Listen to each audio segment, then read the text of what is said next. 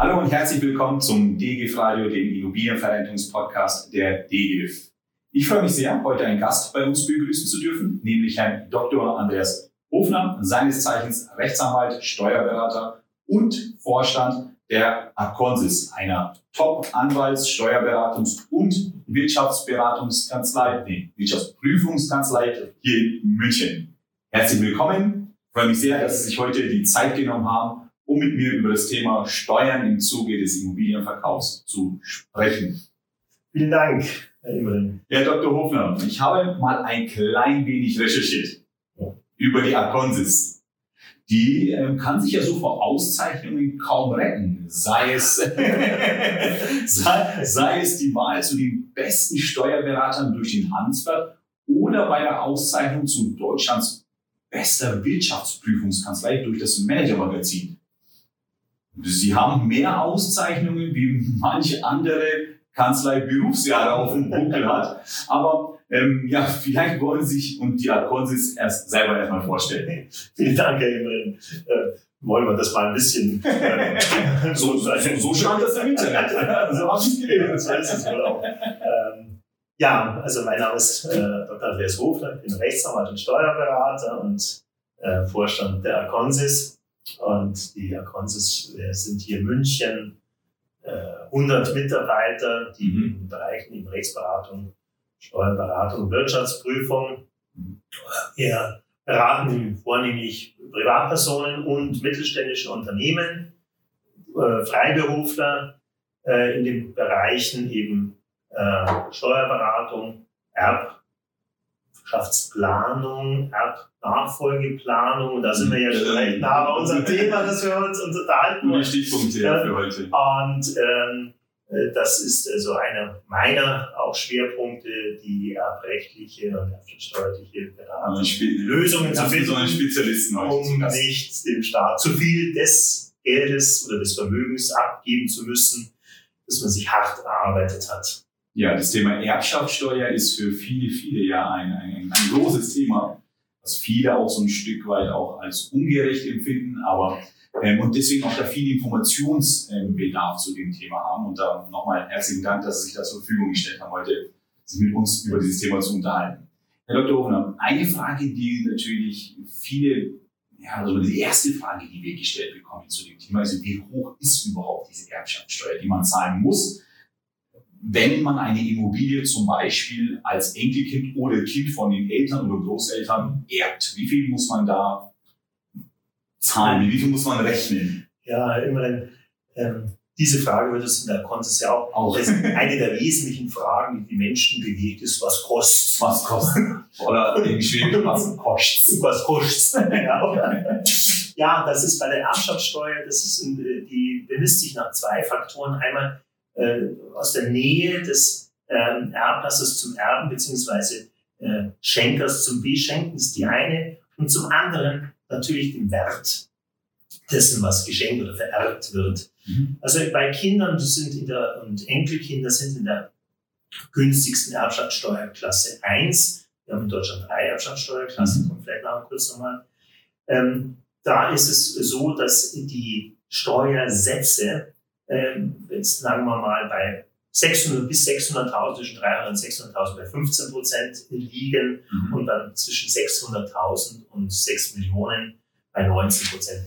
Wenn Sie das Ganze, diese, diese äh, Beträge ähm, als in der Steuerklasse 2, also das sind dann schon die Geschwister, also es ist mhm. gar nicht so weit weg von dem, äh, von dem Erblasser oder Schenker, mhm. dann sind wir bei 25 Prozent bis 600 wow. beziehungsweise äh, 30 Prozent bei ähm, zwischen 600 und 6 Millionen. Mhm. Wenn man noch weiter weg ist, also Steuerklasse 3, mhm. dann sind wir immer bei 30 Prozent. Okay. Und das legt natürlich nahe, dass man in diesen Fällen ähm, schon sehr stark drüber nachdenken muss, was man machen kann.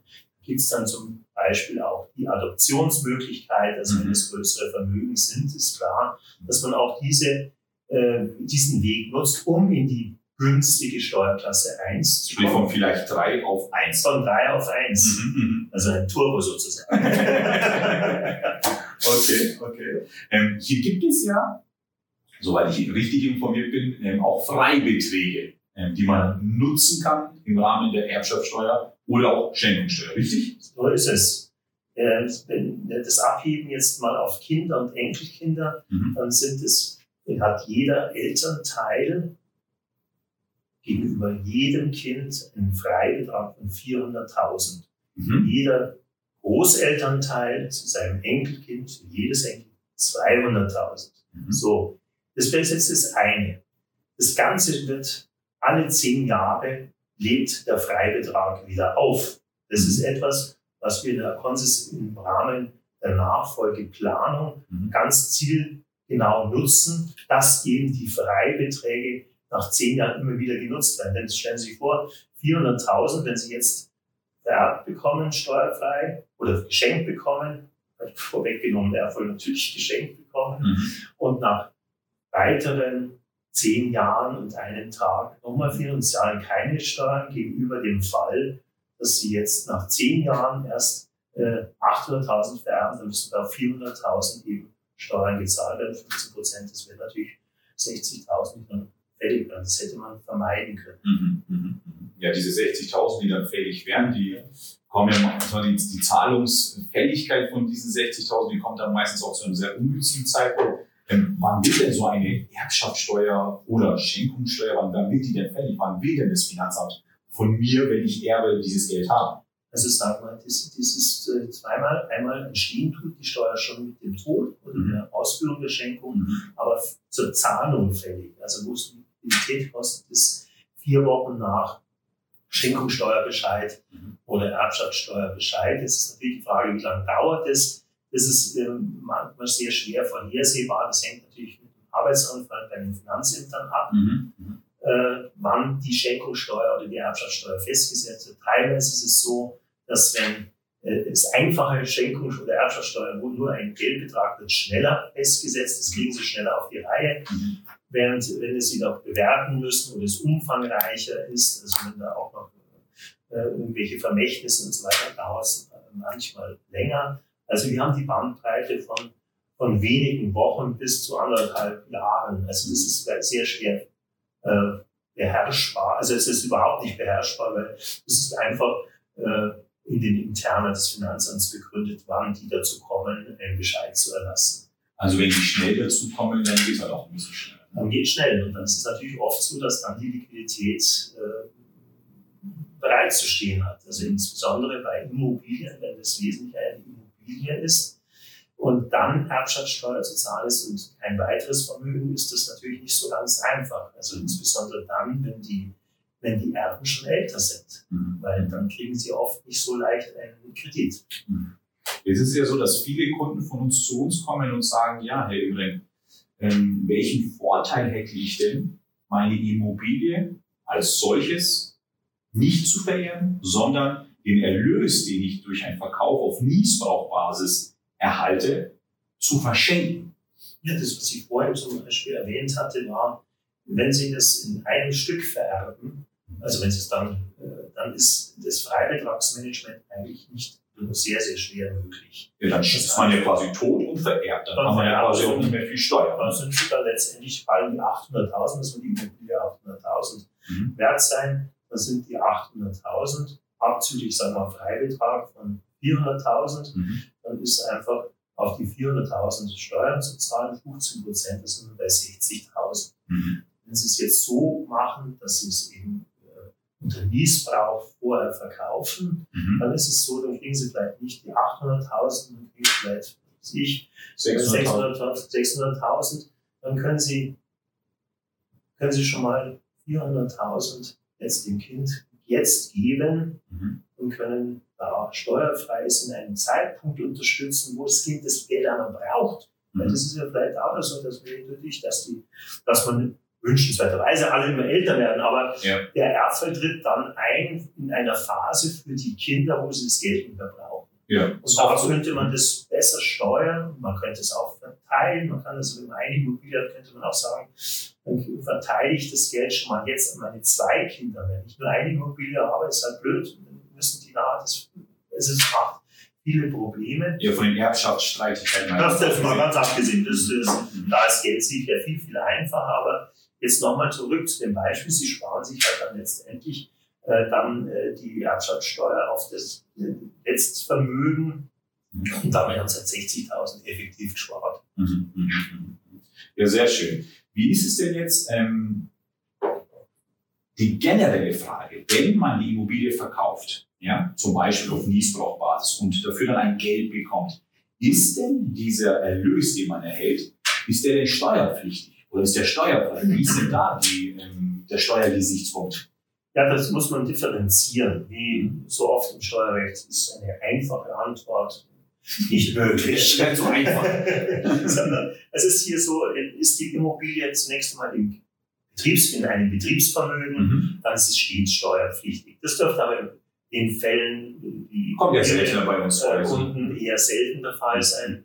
Äh, insofern, wenn es im Privatvermögen ist, ist sofern die Anschaffung äh, länger als zehn Jahre vor, der, vor dem Verkauf stattgefunden hat, in jedem Fall steuerfrei. Sofern dazwischen dann gibt es noch eine Rückausnahme, das ist, ob schon die zehn Jahre nicht eingehalten sind. Mhm. Wenn man in dem Jahr der Veräußerung und den beiden Kalenderjahren zuvor die Immobilie eingenutzt hat, dann ist es auch wieder steuerfrei. Da wollte man einfach mhm. die Leute äh, fördern, die beruflich bedingt immer umziehen müssen, mhm. dass die nicht immer Steuern zahlen müssen. Mhm. Also das ist so die, die, die Grundsatz. Und ein Punkt, den wir in der Konsis immer darauf hinweisen, ist, mhm. ähm, man muss wahnsinnig aufpassen bei Veräußerungen, dass man nicht in einen gewerblichen Grundstückshandel kommt, denn mhm. das kann sehr schnell der Fall sein. Man bei drei, bei drei Objekten. Also man muss es, man soll es nur abklären, mhm. weil das wäre dann sehr ärgerlich, weil dann wäre in jedem Fall äh, eine Steuerpflicht zu vergegenwärtigen. Diese Zahl drei ist dann in, welchem Zeitraum? Also, also innerhalb von fünf Jahren. Ja, schon fünf Jahre äh, Ankauf und Verkauf stattgefunden bei mehr als drei Objekten, ist man da drin. Dürfte bei Ihren, äh, bei Ihren äh, Kunden auch nicht so oft der Fall sein, mhm. ist aber in jedem Fall äh, empfehlenswert, da den Rat des Steuerberaters. Also wir haben es in der Konsist immer wieder so, dass mhm. solche Sachen übersehen wurden mhm. und dann sind die Steuerfolgen ja dramatisch. Man muss sich ja, ja vorstellen, ähm, der Veräußerungsgewinn mit Nullsteuern, 100 Prozent mhm. Steuer, der Spekulationsgewinn mitsteuern, mhm. dann habe ich nur noch die Hälfte. Oh je. Also das, das, das wollen wir nicht. Das, das ist insofern da ist der Supergau. Das ist der Supergau. Jetzt kommt der klassische D-Gift-Kunde zu Ihnen und der hat ein Häuschen hier in München, wohnt dort seit 30 Jahren und will es jetzt auf Niesbrauchbasis verkaufen. Und Sie, Herr Dr. Hofner, ähm, oder die ähm, Akonsis, ist denn der Erlös steuerfrei? Dann, so wie ich es richtig verstanden habe, wenn ich es richtig verstanden habe, ja, der Erlös wäre in dem Fall steuerfrei. Richtig, wenn er nicht im Vorfeld schon innerhalb von fünf ja, Jahren mehr, drei oder mehr Immobilien schon verkauft hat.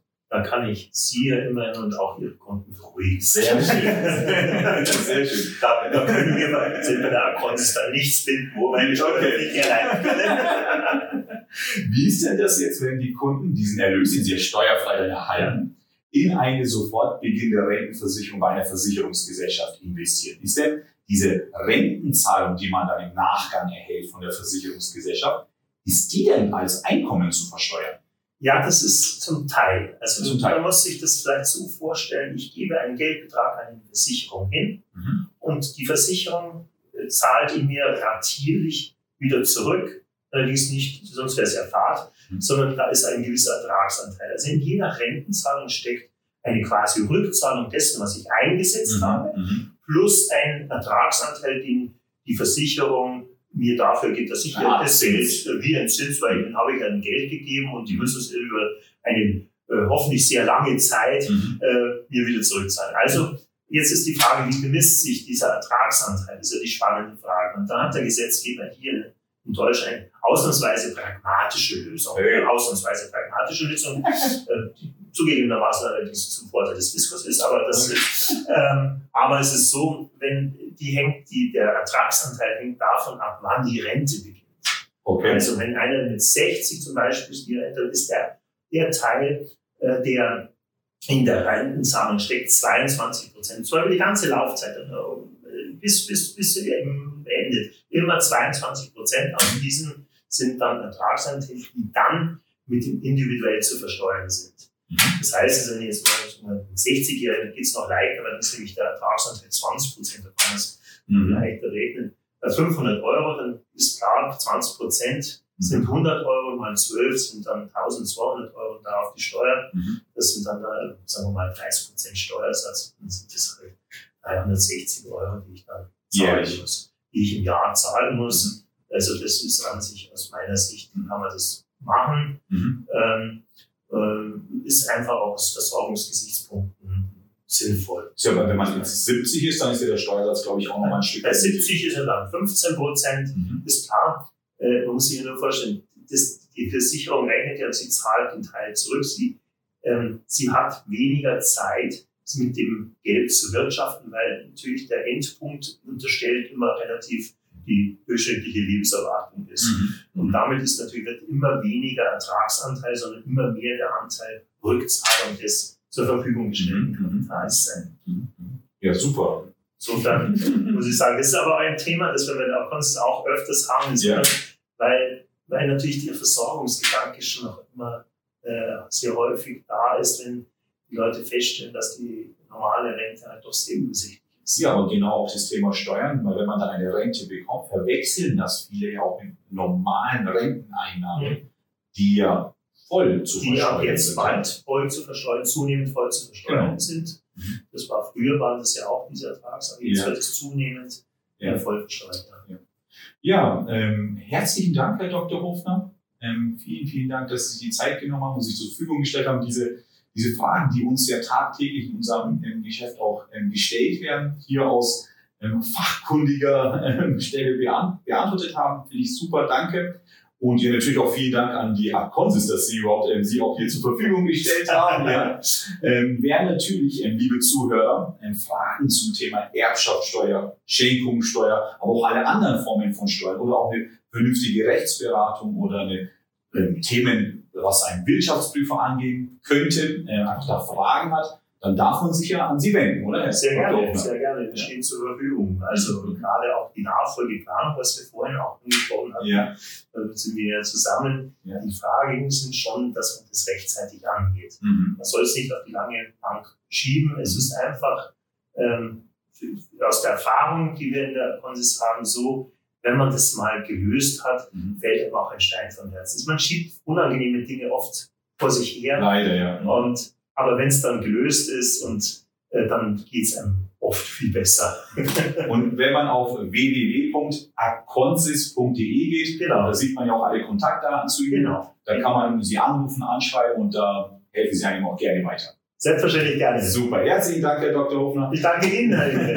Vielen Dank, liebe Zuhörer, dass Sie sich die Zeit genommen haben. Und wenn Sie Rückmeldungen zu uns haben oder auch Themenvorschläge, die Sie gerne bei einem nächsten Podcast auch gerne hören wollen würden, würden wir uns auch über eine Rückmeldung freuen. Unter www.dgif.de finden Sie unsere Kontaktdaten. Ähm, wir freuen uns drauf und sagen Tschüss, Servus, bis zum nächsten Mal. Wiederschauen.